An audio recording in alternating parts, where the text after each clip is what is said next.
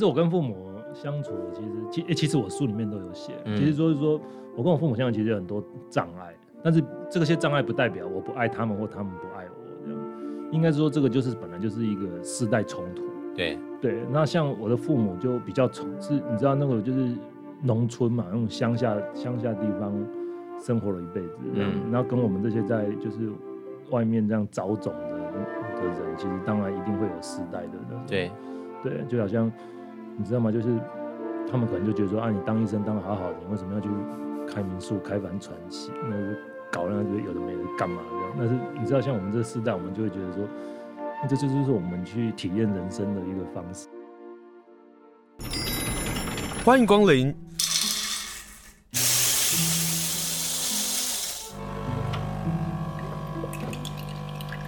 今天的盛情款待，请享用。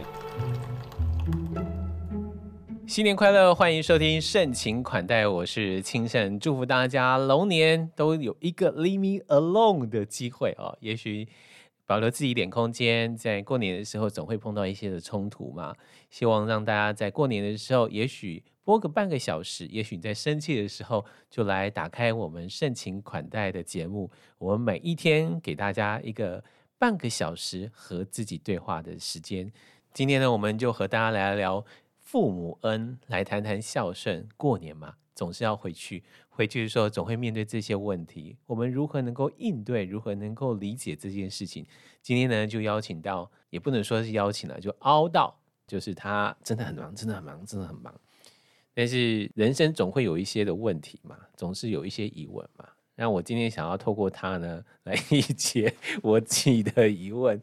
这个疑问呢，在每次到过年，我们做广播媒体的，每次到了过年的时候，除了谈什么年菜啊、采买啊、什么好吃的啊、什么要准备，还包括什么流年啊、算命之外啊，会谈一个问题，就是我们跟父母的问题，特别是在花莲哈，因为很多的孩子都是北漂的，过年的时候呢，被逼的必须要回来啊，或者就觉得哦，好像必须要团聚，可是有一些人，他并不是在那个快乐幸福的家庭中长大。有一些人，他可能都在那个压迫、压抑自己的环境中长大。我们说，对于父母年迈，我们要去照顾，我们要做孝顺，或者是至少你在过年的时候要回来吧。类似这样的一种情感的勒索呢，对我来讲啊，我实在没办法 很正常的理解。对我来讲，就是我们都已经长大了，所以我到底要成为什么样的人，是我自己来决定的。包括比如说我要回来陪我爸这件事情，我从来不觉得那是一件孝顺，可是很莫名其妙的呢，大家就觉得说哦，你好孝顺哦，你做的好好哦，然后我心里头就有那个排斥，所以今天呢就需要有人来开导我，今天就访问的是主动脉，Hello，你好，Hi. 谢谢你又来上节目，被我熬来上节目。没没啦，这是我的荣幸。哎，你不会觉得这种父母的问题啊，嗯、是我们做孩子一辈子要面对的问题？对啊，而且你真的是问对人了。嗯，嗯 问对人什么意思？因为我跟父母相处的模式也是零分。那哪叫问对人？你看零分的人问零分的人，我想我们两个人今天讨论可以出，应该可以讨论出一个。这样搞了半天，就是我们听众全部就撤掉了。本来以为说哦，这两个人真好，要谈一下孝顺。我做为人母、责任父的，总算有一个正面的媒体 要谈这件事情。哎，什么叫零分呢？其实我跟父母相处，其实其其实我书里面都有写。其实说是说我跟我父母相处，其实有很多障碍。但是这些障碍不代表我不爱他们或他们不爱我，这样应该说这个就是本来就是一个世代冲突。对对，那像我的父母就比较从是，你知道那个就是农村嘛，那种乡下乡下地方生活了一辈子，嗯，然后跟我们这些在就是外面这样找种的的人，其实当然一定会有世代的那种。对对，就好像你知道吗？就是他们可能就觉得说啊，你当医生当得好好的，你为什么要去开民宿、开帆船洗？那是。搞那些有的没的干嘛这样？但是你知道，像我们这个时代，我们就会觉得说，因为这就是我们去体验人生的一个方式。对，我想做这件事情，我就去做啊。对啊，我想要喜欢做这件事情、啊。对，什么对对对对。但那个叫做父母的担忧吧？对啊，他们就会担心啊，觉得说，就是说，那你你干嘛？你、嗯、你你为什么要做这些事情？嗯哼对，所以我在跟他们相处，其实是是还蛮，其实有一阵子是冲突蛮大的。那你现在过年和现在过年都还好？我跟你讲，我当你知道我当医生嘛，对不对？所以你知道 这个当医生这个借口真是太好了。你知道过年的时候都没有人要值班，我都会第一个志愿，就除夕每年除夕初一我通常都值班。我懂，你懂的，我懂，我懂。你知道，因为我们媒体啊，过年要值班，过年要值班，所以呢，我很乖，我很乖，我都是 除夕初一我还是要回家，我就是蛮完整的被情感勒索的那个人啊。可是我的同事啊，特别是结了婚的女生、女同事。他们不想要回先生的家，嗯，所以他们都说我要值班。对啊，你知道那个初过年的时候那几天的值班，大家抢，大家抢啊！除夕、初一、初二抢到那个那个叫什么？女生就是抢除夕、初一，男生就是讲初一、初二。对，对对，大家都在抢。所以你你你就拿了麻醉医师拿这个医师的工作做借口，没有早年了。但是后来因为现现在想开了，现在后来发现其实。不是啊，因为后来我父母搬来跟我住嘛，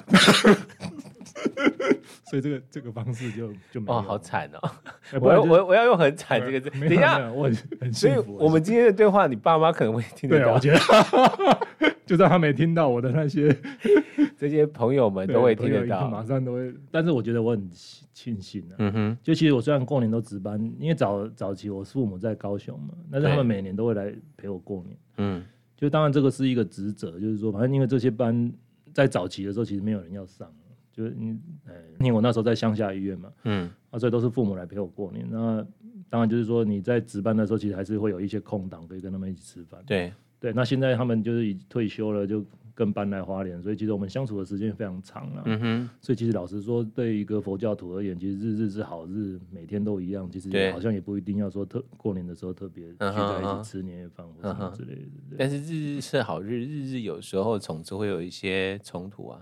对啊，那这些冲突其实你还是要去看的。其实佛教对这个哈有有非常非常多的解释。嗯哼，对，假如说以你今天假如说以孝顺这件事情呢、啊、来讲哈，其实其实呃佛教里面有一个经典叫《父母恩重难报经》。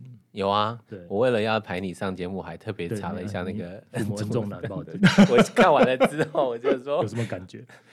好重哦啊，好重哦，对啊，对啊，就是他就给你这么多的嗯要求跟理所当然。对，所以、啊、所以你知道，在佛教的论点里面哈，其实有一派的人认为这这部经典不是原始佛教的经典，哦、他们认为说这个是这个叫做呃，这个叫什么？中国是汉化汉汉化之后的佛教写的经典，所以有一派的人觉得说，它里面那个儒家的思想其实非常非常的重。重对，对就是什么，哎，但是其实我觉得它还是有它的价值在，不管它是原始佛教或者汉传佛教，其实我觉得你父母大恩这个是，对，是就是其实你看那个里面，你看那个经典，其实你看完还是会很感动。对，它里面有写的诗歌，就是说，呃，什么怀胎十月所遭遇的一些困难啊，有啊，远行什么意念恩啊，什么恩这样子。有啊，他说大地能生能正养育智者庄严安稳教授教戒跟语业。对，而且你知道，我们做医生的、做麻醉的，其实就是你你看过很多意外，嗯哼，所以你会知道说，哦，小孩要养到大，真的不是那么容易的事情。哎，真的耶。对我们常常会说，那个希望孩子能够平安长大，嗯，还真的是如此。特别是你们在那个地方，因为我们这我们这一行，我们看过很多孩子，就是比如说车祸啊，嗯、然后白发人送黑发人啊，什么那种。嗯悲欢离合的场面其实非常非常多，嗯哼，所以其实你你看多了，其实你还是会觉得还是会蛮感恩的。真的就是父母真的就是要把你养到大，嗯哼，大家都平安，其实这个是一件很运气很好的事。嗯、那在佛教来讲，其实这个是福报了，就是说你大家能够这样平平安安的一直生活，其实是不容易的。嗯哼，对。那假如以就是以嗯以原始佛教来讲，我会觉得说，比如说你其实有时候我们会觉得父母不好，或者说哪哪里我们相处有问题，就会开始怪父母，说啊为什么要生在你家什么？其实其实有一次我去上课的时候，其实师傅讲了一个话，我觉得蛮妙的。他就觉得说，人投生在这个世界上是因为业力嘛，哦，就是你你是因为业，所以才会转世转世，对呀，一直轮回，对呀。然后他就说了一句话，他就说，业就是你自己造的嘛。对呀、啊，所以你生在什么家，都是我自己自己选的。所以你会有这样子的父母，表示你们累世都有姻缘。那你们累世都有姻缘，好、uh huh. 哦，那就是你选的。所以其实我那时候其实当我们跟父母相处，当当我有冲突的时候，其实我我想到这句话说，哎、欸，啊，这个就是我自己选的，嗯。那你知道，就是就会你你说你会释怀，对不对？你说这是自我是我自己所选的，可是有很多做子女的啊，常常就会说，那你是你自己把我生下来，我命要来到这个家，就是没有佛教的思想啊。哦，而且你知道，像我像我这样回头过来看，看我这一生的这个遭遇啊，嗯，其实我真的会觉得这个是我自己选的。怎么说？因为你知道我我我我父亲吃素嘛，那我我我小时候家里还蛮辛苦的。所以你看，我现在变成一个佛教徒，然后我也吃素，然后要因为，所以我就觉得说，应该我在那个家庭里面耳濡目染，所以我对吃素啊或者变成佛教徒这件事情，我就，就很习惯，就很习惯。对。那我小时候其实家境没有那么好，所以蛮辛苦的。那就是因为那样子的辛苦，所以我现在去金色生活的话，其实过那种很就是比较。平淡的生活，嗯、其实那个也还还蛮辛苦的。嗯、可是我过起来，我就觉得说，嗯，那、啊、这个就很正常啊，人生就是这样啊，少欲知足啊，什么什么。嗯哼。其实那我回头过来看我的一生，我就会觉得说，啊啊，这个真的就是我自己选的。嗯。所以我现在后来，其实我我觉得，我当然你年轻的时候跟父母有很多冲突了，但是其实我年纪慢慢的变大之后，其实我非常非常感恩他们。嗯。对，因为他们造就了我的一生，这样。但像这样的一个转念啊，嗯，你自己回想回头去想，什么样的情况开始让你去转念去感恩呢？嗯，我觉得当然信，当然你你成为佛教徒之后，你念了很多经典之后，对啊，你会你就慢慢的会越来越。但问题是，是在那个这么重的对呃经典，但是但是我不觉得说，我觉得感恩是感恩，但是你你不用去，我觉得是我们传统的那种。还是会有很多包袱啦，对啊，不管是儒教思想或是现代社会，其实我们会觉得说，像孝顺好像就一定要顺或什么，嗯，那其实我我们并不这么认为，我们认为感恩感恩就好，这样，感恩就好了，对，甚至甚至有时候你还是某个程度上，你必须去教育他们这样子，嗯，对，真的，可是问题是哈，嗯。往往那个冲突就在那个教育，教育，对，因为你想改变他，他想改变你，对他，他想改变我，啊，他从来不觉得你长大了。可是对我们来讲，就是我们觉得我们已经混社会混了这么久，嗯，特别是比如说在今年初的选举，我们都觉得说哇，我们很懂什么什么，跟长、跟家长就会有很多的冲突，是嘛？不管是你是在媒体工作，或者是你在社会打滚这么久，你觉得你好像特别了解这个社会，你已经是被这个社会给。呃，不能说排除在外，但是你已经离社会已经脱节了，嗯、所以每次在遇到许多的重要的事情的时候，往往就会觉得，哎，年轻气盛的我们就觉得，哎，我们才是对的，这这一定会有的啊。对，可是你还是第一个，你先转念嘛。嗯，你知道在佛教的理论是怎么讲？其实你知道像，像像我现在看到父母，第一个我会先想说，他也是一个平凡的人。嗯。那我再看看邻居这样子，嗯，看到邻居的时候，我就跟他讲说，其实这个也是我的父母，嗯，对，因为你说看到邻居也是你的父母，对，对，因为佛教的理论是众生皆是我父，众生皆是我母，哦，因为我们觉得说无始劫的轮回以来，对，哦，其实我们所有的人都是家人，这这一辈子的家人，其实下一世就是陌生人，对，那现在的陌生人或者邻居，其实下一可能上辈子是家人，对，所以其实久了就。就是无没有时间观念，无无限的轮回之后，其实所有的人都是家人。嗯哼。那虽然说我们这一世有缘，嗯，可以成为家人，但其实我们下一次就没有，说不定就没有关系。那如果这一次的家人没有做好，或是这一次的家人我们断了这个关系，所以你这次家人讲没有做好，你就要想下一次轮回来，搞不好就相反。就此事我们要做的事情，先把它做好。对，所以你还是把它做好。你看，这搞了半天，它还是一个情感勒索啊？不会啊，不会，这不是情感勒索。你知道做好的定义是什么？你知道，像我，我觉得你你认为的做好的定义又是什么？我认为做好的定义就是让我的父母也成为佛教徒。哦，上回你有讲过这事。对对，就是自度度人，先把所有的家人通通都度成佛教徒。所以其实你知道，我去那时候，就像我去问师傅啊，我就问师傅说：“哎，师傅，你为什么出家？出家在传统的孝道里面，这根本就是儒家思想，根本大逆不道。”对对对对对。他跟你说：“家庭，你家庭没温暖吗？你为什么要出家这样子？”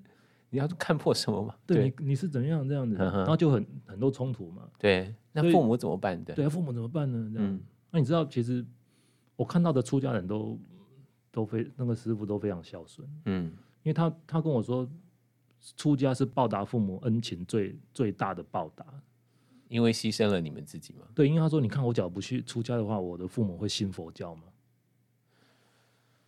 对，嗯，之后他就说他出家的目的有一个原因是要回来度自己的父母。他说，假如我今天不出家不念佛，你觉得我我父母会会信佛吗？对，如果他没有信佛的话，就没办法。对，然后你知道像我的表哥出家，嗯哼，所以他的父亲要死亡的时候，就是我的表哥要回来帮他就助念。对啊，那其实我他的父亲晚年就我舅舅嘛，我舅舅晚年的时候其实也也是变成一个佛教徒。嗯哼，其实我的表哥也是这样跟我讲，他说：“你看还好我有出家，嗯不然他他的父亲永远都不会成为佛教徒。”嗯，所以他认我们认为说这个是一个报答父母最好的方式。其实只是说这个过程中你要怎么样去说服对方，嗯，大家能够接受你的观点。对，对我觉得这个是难是难在这里，嗯，对，而不是说我们一定要去顺从他或者什么。对，这个难啊，要跳出来。所以我说，嗯哼。像我刚刚讲的说，当你跳出来以第三者的身份去看你跟这些人的关系的时候，你就会觉得说，就刚刚讲的众生平等，对众生皆是我父，众生皆是我母的时候，其实你那个情感就会稍微脱离出来，对，那你就会用一个比较客观的方式去去对待你的父母，就是你做该做的事。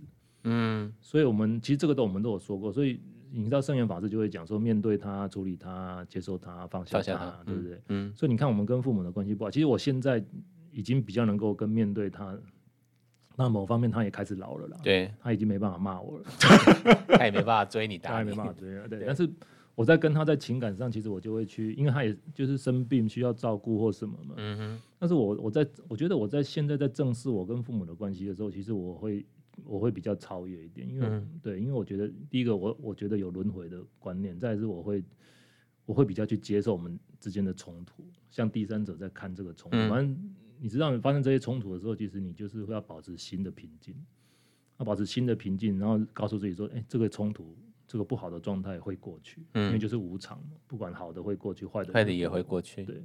然后再，反正你你只要有一些佛教的观念，你在面面对每一件事情的时候，你那一句你平常念那个经典那句话就会跳出来。对，就像说，比如说不中第二支箭，不中第二支毒箭。对我上次好像也有讲。对对，我非常受用这句话。对啊，就是说你你生病已经够痛苦了，对但是你脚呃或者说受伤已经够痛，身体已经够痛，那你的心脚还在那边忧悲苦恼嗯哼，的话，你就是把自己的心打开，然后让第二支支箭再再嗯射到你的心。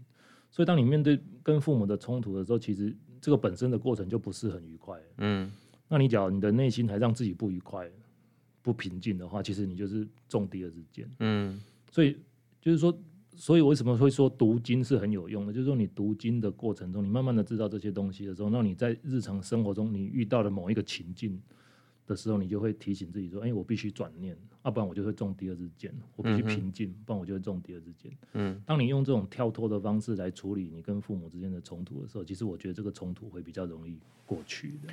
你说的转念啊，它就是要提醒我们自己成为第三个人，或者成为一个旁观者，看我们之间在那个当下那个冲突跟那个当下的问题吗？对啊，那这个其实，所以在佛教里面叫文思修啦，哈，就是说闻就是听闻佛法，然后思考嘛，然后修行，嗯，对不对？那修行，你知道为什么我今天会这样子讲？其实，其实某个程度是因为我每天都会打坐嘛，嗯，那打坐的时候其实很有趣，打坐的时候其实就是制造一个让你很痛苦的环境。那你在面对这个环境的时候，你的心要保持很平静，所以你会一直看着你的痛苦。嗯，那再是你你产生这个痛苦的时候，你让你的心很平静，就是刚刚讲的不中第二支箭。可是问题是，看着我的痛苦，我会跟着更痛苦；看着我的矛盾，看着我的烦恼，我会更烦恼啊！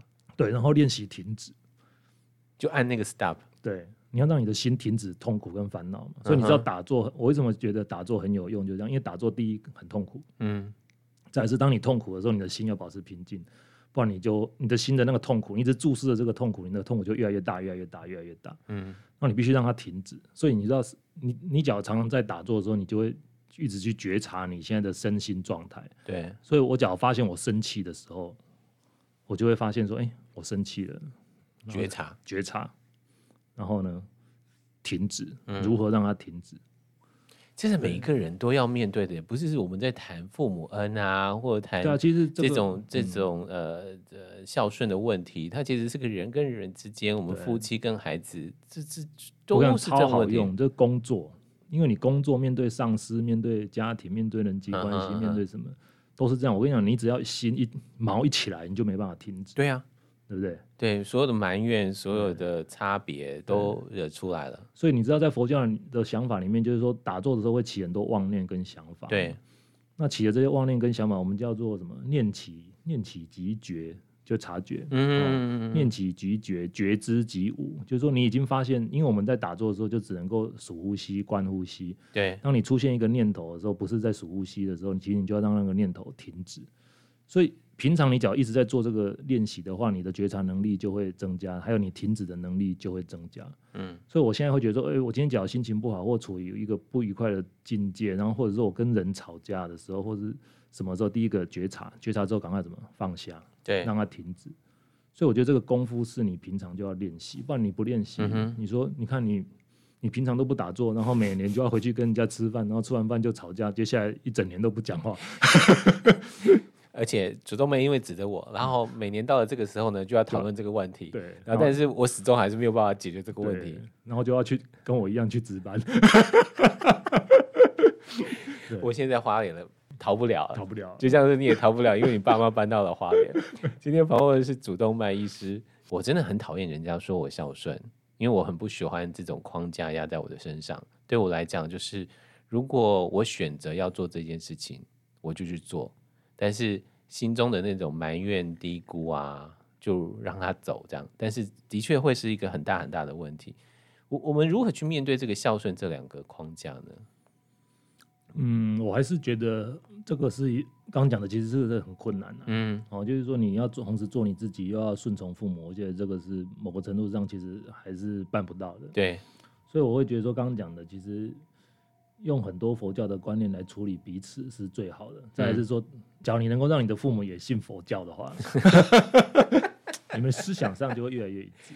所以我们就说，好，他如果不是信佛教，就是我们至少在宗教上面必须是一致的。其实也不一定的，这基本上也不可能。哦、嗯，对啊，但是很有趣啦哈，就是说，我们先来讲一下佛教对，就是说，你讲你在改变父母之前，其实你还是必须先改变自己的心的。当然了，对不对？当然，因为你只有先从你自己的行为先改变之后，他们才有可能会受影响。就是。老爸老妈呢，爷爷奶奶呢，基本上呢，他们已经到了一个就是无法改变他们的既定想法，比较比较低啦。对对对对对，所以要改变都是我们啊。对，所以其实你知道像，像像那个哎、欸，网网络上啊，YouTube 上有一个、啊、有一个那个叫做法古讲堂，其实有一次他讲了一个，就是讲那些跟父母有关的，他在他去形容人的心呐、啊，他去形容人的心就是一片像一片大海，平就是。一个理论上，我们的心是一个平静无波的大海，嗯，然后所有起的这个念头都像一个波浪，所以他就说你：你你你你看到的这世间啊，这这山川世界跟人，其实每一个都是一个波浪，所以构成这个世界。对，然后他就说，其实就像在做梦一样，你在做梦的时候啊。你做梦的时候是不是里面梦境里面有山川有大海，然后有什么有有很多很多的人啊什么？对啊对啊对啊。然后可是你看这么多的复杂的角色跟世界，其实都是你的心幻想出来的，它其实不存在。这样梦境是不是这样？嗯。所以他就说，你现在所处的梦，你现在所处你认为的真实世界，其实也是。你说“人生如梦”这四个字，对，就是说我们你现在看到的这个世界，看起来是不是像真很很真实？我们两个现在坐在这边对对谈，对，搞不好也是一场梦境。对，其实这个只是我们幻幻想出来的。所以他去形容这个，你知道他去形容这个父母的关系，他说父母啊，因为他说心心啊，我们的心就像一个幻境啊，会想出很多很多的幻境。对。他说：“父母其实只是这个大海平静，本来平静无波的大海里面，你自己念头起的一个波浪，然后这个波浪穿着父母的外衣，然后来面对你这样。嗯，对，所以来苦难我们。对，所以有时候所有的一切都唯心造嘛，就是说都是你自己的心所造作出来的。嗯，所以当你讲能够这样子想，就是说，哎，现在父母在你的面前。”对不对？那你就想说，哎，这个父母就是我内心起的一个波浪，所穿的一个好大的波浪。对，然后所以你知道吗？这个冲突当冲冲突出现的时候，其实你也会去想说，嗯，这冲突其实也是你心幻化出来的。所以台风也是来自来自于我们自己就对了。台风来自于你的业，嗯哼，众生的业。呃，这个众生的业呢？我们不能逃离这个众生的业吗？可以啊。但是就是你知道，很多人就是直接逃避啦、比如说北漂的一堆都是这个啊，嗯，对啊，我我说实话嘛，你。你以为北漂的人就是真的只是为了要工作？没有啊，多少人还包括其实很多的移工，他其实要逃离的是逃离他的家。我跟你讲，这个叫做逃避，这个不叫，就不是在宵夜啊。这不是在宵？等一下，等一下，逃避跟宵夜有什么不同？我想逃宵夜的目的是为了面，我们说我们说我们学佛的目的是为了面对，刚刚讲的面面对面对自己，对、uh. 处理然后放下。对你今天你今天去北漂，然后死都不回家，也不问候父母，对不对？然后过年才回去一次，你这个就是逃避嘛。对，但是我们今天是要面对，我说我们面对这个关系的恶恶化的关系，uh -huh. 然后去处理它，然后消融它，然后让大家的内心都平静的时候，对，那其实这个才叫做面对。而且你去想，其实很可怕，就是说你今天只要跟父母处理的不好，或是跟家人处理的不好，嗯、依照佛教的理论，你、欸、下辈子还要再来互相折磨。但这辈子已经够痛苦了，我还好哦，我觉得我。生的环境，因为我是个养子嘛，嗯、当养子有养子的这个长大的这种痛苦啊、怀疑啊什么这种、嗯。可是我至少我爸没有赌、嗯，我爸没有欠债，就是我还可以安安稳稳做我自己想做的事情，这样就很感恩了。我真的有时候真的长大了之后就会感恩这一切，因为你知道你身边有很多。那孩子都苦在这件事情上了。对啊，你假如是去那种什么，我们这种我们这种乡下地方，对不对？很多哎、欸，对啊，超多的那种家暴、啊。可是那些那些怎么办呢？家暴、酗酒，然后欠债的那种的啊，还有这些前科累累的啊，影响到自己的家人。这个、在佛教佛教里面叫众缘和合，因缘和合，因缘生，因缘灭嘛。对。所以他们就会觉得说，这个就是刚刚讲的，其实都是累世的因缘或是什么嗯纠缠嘛。就、嗯、是说你你种了一个因，就得一个果。对，所以所以某个程度，你在你你假如说生在一个就是稍微比较不好的家庭的话，其实这个都是有它的原因。嗯、但这个原因可能在佛教的理论里面，不是这一世就发生的，可能就是好几世以前呢，不不知道种了什么因，然后得这个果、嗯。但是我们今天面对这个果的时候，就是用佛教所建议的方法去处理的时候。就你的心会比较平静，然后你就或者说像我们是相信有轮回，人会有来世，嗯嗯，对不对？那我们把这一世的这些事情做好，其实我们来世或许就不用再这么辛苦，嗯。就我们总是对未来其实有很多盼望。那会不会其实觉得对于未来，对于下一世，它反而是一个奢侈跟贪念呢？不会啊，其实我们就是面对它，嗯、就是说，其实这一生该做什么事就做什么事。你会不会觉得这一生其实都是被命定的？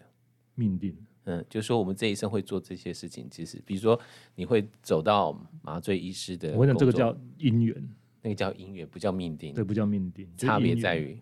这个是会改变的。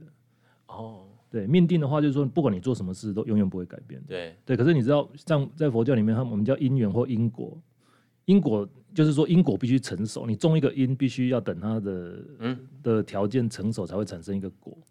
这就是我们必须要，其实我们即使种了那个因，我们还必须要努力才能成那个果。对，就是说有一颗种子种下去之后，你要阳光、空气、水，它才会结果。嗯哼。所以今天，比如说我们做了一件坏事，我们会怕，比如说得到不好的结果果报。对。但是其实，在佛教里面，它不是命定论，它是说你可以经过努力，比如说你向善，哦，就是发愿就不再就哦知道自己错了，然后忏悔，嗯，对不对？然后我以后不会再犯这个错误。然后我希望怎么样怎么样，然后去处理这件事情，嗯、然后之后那个果就可能不会就有改变，对，就会改变，或者说你你所遭受到的恶报就不会那么大嘛。嗯哼，对。但是当当然就是因为大家看不到果嘛，大家都很怕。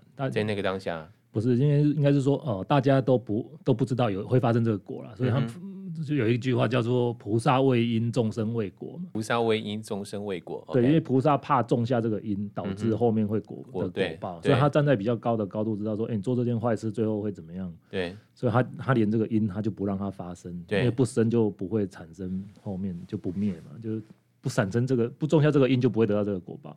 可是人，我们人就愚痴嘛，我们就是会种下这个因，之后，但是我们却很怕得到最后的果果。我们只有收到，比如说，就是我们讲的“不见棺材不掉泪 ”，uh -huh, uh -huh. 对不对？就是你就是要入进入棺材的时候，你才会觉得说啊，我得到这个不好的果报，你才会担忧啊，什么什么。可是你一开始脚不中这个因的时候，其实你就、uh. 你就不会得到这个果。所以，我们众生其实一直苦于那个果上。对，其实我们就是没办法像那么有智慧的去说防止这个因发生，对，所以但是我们却一直困在这个果里面，嗯，对，所以你假如会去这样子想的时候，其实你对很多事都会释怀啊，你都会接受，嗯，所以你在处，就像我们刚刚讲，其实老实说一件事，像我对待我父母，我刚刚讲的的方式，我后来都会觉得，就刚刚讲，我我我只要跟我父母起冲突的时候，我都会想说，我都会想起师傅讲的话，这个是你自己选，我自己选择投身在这个家。然后我我怎么样？我怎么样？嗯、啊，我自己业重。啊，我对，在二零二三年有一本书卖的很好，我有买，但是呢，我放到火车上 就没有把书给看完。我可能错了，对，可我可能错了。就它就是一个一个一个一个这个转念，然后但这个转念是我们去看待这样的一个事情，那个当下。是啊，所以所有的事情都要回归到我了。嗯哼，他其实里面写的很几句话都很都是很很具佛教思想的话。对，就是我可能错了。对，这一切都会过去，对不对？对对对对。对啊，你我跟你讲，就像你跟我们面对父母的时候，你就说这一切都会过去，为什么？因为他有一天会往生啊。对啊，你光我跟你讲，你光想到这一点的话，你就会害怕，而且不可能不对他好。我刚开始回来的时候，我只要出门的时候，我就会难过。嗯，因为你根本不知道下一刻会发生什么样的事情。是啊，你你会觉得会不会这一别还真的是永别？是啊，一转身就是、对对对对对对对对对对对对。那后来我就会慢慢慢慢去面对自己跟父亲的关系，跟这个家人的关系，然后我就会开始说，既然年长者不会变，那就我们自己来变。既然年长者那个在那个情绪当中，我们就作为一个情绪能够好好跟他沟通。让他能够接受你这个当下的病痛，类似我我的想法是这样的，就是我们要练习让心柔软啊，让心柔软。对，就是说你你没办法改变环境嘛，嗯，所以你能改变的是自己跟你。当你转念的时候，环境就会改变。对，所以你的心要练习柔软，柔软之后你就会接受一切，不管是好的或坏的，你都一直告诉自己说啊，这个就是我应受的，好的就是增上缘，不好的就是逆增上缘。反正所有的缘分都是让你变得更好、更努力。可是有些人他一直在那个跳不出来，跳不出来，因为他他真的可能真的很苦啊，就像洗衣机这样一直嘎、一直嘎、一直转、一直转、一直转，没办法停下来。对啊，所以我刚刚就讲啊，就是你平常就是要做功课啊。你说打禅、坐禅，接接接触一点佛教的思想，嗯哼嗯哼，去念一些经典啊，然后知道说这是这佛教怎么解释这个世间的所有原理的时候，其实。我觉得你会放放下很多事情，嗯，对，不管是人对人之间的关系，然后什么这样。如果说二零二四年啊，嗯，我要请你送给大家佛经里面的话，你会想要送给大家什么啊？保持心的平静、平稳这样。嗯，越越是乱世的时候，对，大家都称现在在乱世。老实说啦，哪一世哪一年不乱世？乱世。永远有反对党，所以永远都会乱。你你何必要把自己一直硬框在那个乱世之中？我们如何在？这个、对啊，嗯、所以刚刚讲的所有的乱都是你的心想出来的哦。所有的苦，或者是觉得我们上一年或者过去这些年觉得很苦，那是我们自己生出来的。对，我们所有的不满，我们所有的不安，都是从我们这里来的。对，那干嘛还要选举？嗯，选举是不完美的一个，但是可以接受的一个方式，是现代。所以我跟你讲，佛教里面很有趣哦。什么？上次我去上课的时候，其实师傅有讲一个比喻，他说僧团里面有冲突的时候，怎么解决？他们不是都是辩论吗？对，他叫做好像叫做七灭征法，大家去 Google 一下哈。七灭征法，嗯，就是要好像说要开六次会，对，哦，然后请什么公证人，然后来协调大僧团跟僧团之间的冲突。对啊，到第。六次都没办法平息的时候，到第七次打起来吗？才不是才投票表决。哦，多的少的服从多数。你看，所以民主的方式在佛教里面很早很早就已经有这个方式，嗯、而且是最后一线。但是，嗯，我们为什么这么混乱的原因是前面的前面的七灭部分我们没有做好。没有，你知道这个就是人嘛，人、嗯、人就是。比较没有那个智慧，嗯，因为在佛教里面，他们他们的说法是这样，他们说以慈悲来化解冲突嘛，对啊，不是以争以争止争嘛，就是比如说你像官司这边告来告去，以争止争是，你知道吗？就输的人内心是不会平静的，就像现在选举，你知道赢的人很开心，然后输的人永远对啊。不会平静，他一直在那个轮回里，对，所以你知道投票民主这个方式是目前为止认为可能比较好的方式，但是他在佛教里面其实还排在排在最后的，所以我说以慈悲化解纷争的，而不是说以争止争这样子。嗯嗯、所以在佛教的智慧里面，其实你去想，那个其实是一个很美丽的世界，但是那个需要一个集体共通的智慧才有办法达到这种程度。因为嗯，对，嗯，就是他们是靠协调啊，靠什么，靠说服啊，嗯、靠辩论啊什么，对。所以我们要长智慧。对，重点是智慧。对啊，对智慧在佛经里面吗？对，你就你们来讲是如此。我我我现在来讲，我会觉得真的就是这样。你知道，像我们刚刚讲那个什么“父母恩重难报经”，对，其实里面很有趣。什么？他说：“哈，那个佛陀看到一堆枯骨嘛，然后就拜下来。”哦，有啊，我有看到那个故事，就拜下来。然后阿难就问他说：“哎，为什么你要拜枯骨？”他说：“这是我前前世的父母嘛。”然后佛陀就跟阿难说：“哎、欸，阿难，你把那个骨头分一分，就是男生的骨头比较白比较重，然后女生的骨头比较黑比较轻，这样。哎、欸，你知道我想到什么？我想说，哎、欸，奇怪，两千多年前，为什么佛陀就知道女生会比较容易骨质疏松啊？真的、你这是麻醉医师哎、欸？对啊，你看完就觉得说，哎、欸，奇怪，那时候医疗又不发达，为什么他知道女生会骨质疏松？女生的骨头本来就比较轻啊。但为什么为什么女生的会是黑的呢？他佛教里面有有一些解释，然后先不要理他。好，就是男生是骨头比较白，女生骨头比较黑。对他，他里面有一些解释，让很多人会说这个重男轻女啊，什么什么的。但是这个这个讲了，我等一下就被骂，你你的节目就没有人收听。没关系，我的节目一直都被骂，所以没有什么差别。但是我觉得另外一个很有趣，你知道吗？他写说怀胎十月嘛，然后他就写说第哎怀胎第一个月的时候怎么样，第二个月怎么样？你知道他写说怀胎第四个月胎儿成型，那我就想说哇。真是太了不起了！那时候又没有超音波，怎么知道怀胎四个月的时候胎儿就成型了？所以你知道吗？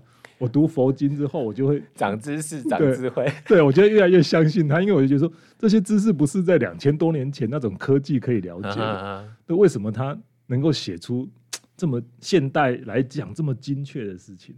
为什么他会知道说，哎、欸，女生就是停经之后很容易骨质疏松啊？那为什么胎儿在第四周的时候几乎就是成型的？这到底他他是他是怎么知道的？这样就是千年百年累世下来的智慧吧？对啊，所以你就会很很相信说轮回啊，就是说你假如不是因为轮回这样累世的修行之后，然后你累积的这个智慧一直累积的话，你怎么会知道说两千多年后？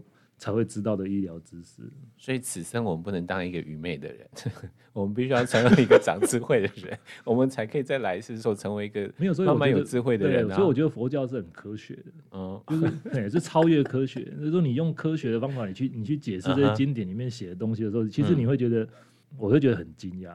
但你要把那个故事说完了啊，就是佛祖说那个男生女生分了之后，最后有结果吗？最后结果。不重要，最后结果就是父母恩重难报。哦，就是从骨这边可以看到他们的劳碌。对啊，其实它里面是形容那个啦，形容就是说女生的骨为什么比较比较黑、比较轻呢？哦、嗯，就其实它里面形容就是说，因为因为母亲就是会一直哺乳嘛，啊乳是白色，所以哺乳会牺牲自己的很多的养分。嗯。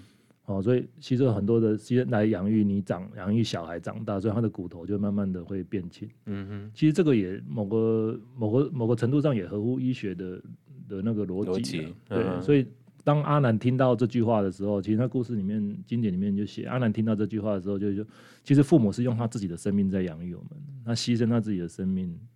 来养育我们，所以阿南听到这句话的时候，其实就哭泣嘛嘛，嗯、好像说形容他阿南就开跪下来哭泣这样子。嗯，所以其实你只要去看父母恩重难报经，其实你还是会蛮感动的。嗯、就是说他们就是父母其实是真的，就刚刚讲牺牲自己的人生来来成全我们。嗯哼，当你一直在想这一点的时候，其实我觉得父母不管做了什么事情或跟你起了什么冲突，其实你你都会原谅他们。嗯哼，对。就好好去面对自己跟父母之间那个关系，是啊，而不是用逃避的方法去面对。逃避是逃避不了，你明，uh huh、你想一下，你来世还要再来。嗯，我想啊，这些父母听众听到了之后，就说有没有录音？有没有录音？我要寄给我的孩子。这个想法是不对，应该是说大家要一起成长。刚刚讲的其实不是爸爸妈妈，你必须要一直不不断的 repeat，不断的。其实父母也是刚刚讲的一切都是我刚刚讲的，其实表面上都是说我改变我自己的心来面对父母，uh. 但其实今天一个厉害的父母听到就刚好是相反的，改变自己的心来面对孩子。孩子，对，嗯，就当我们两个是作为孩子的，我们可以用这个角度；对可是做听众的，可能做父母的，对他可以，哎，我我也是想想，我可以用不同的角度去看我跟孩子的关你只要。你只要是 copy 说，哎、孩子去改变你的心来来顺我，嗯哼，你只要听到的结论是这样就，就就 GG 了，就误解了啦。我觉得其实就是这嗯这个结还是没办法打开。对这个结就永远没办法打开。嗯，所以这个东西是改变自己的心，然后心改变的时候就会改变自己的行为，对，然后大家就会处在一个平静无波的海面这样。嗯，所以双方，我想不管是父母或小孩，双方都必须互相的学习。好，今天访问的是主动脉，他有一个主动脉故事馆，所以偶尔呢，你可以看看他们最近有办什么样的活动，你可以去晃晃走一走。今天非常谢谢接受访问，谢谢。好，谢谢。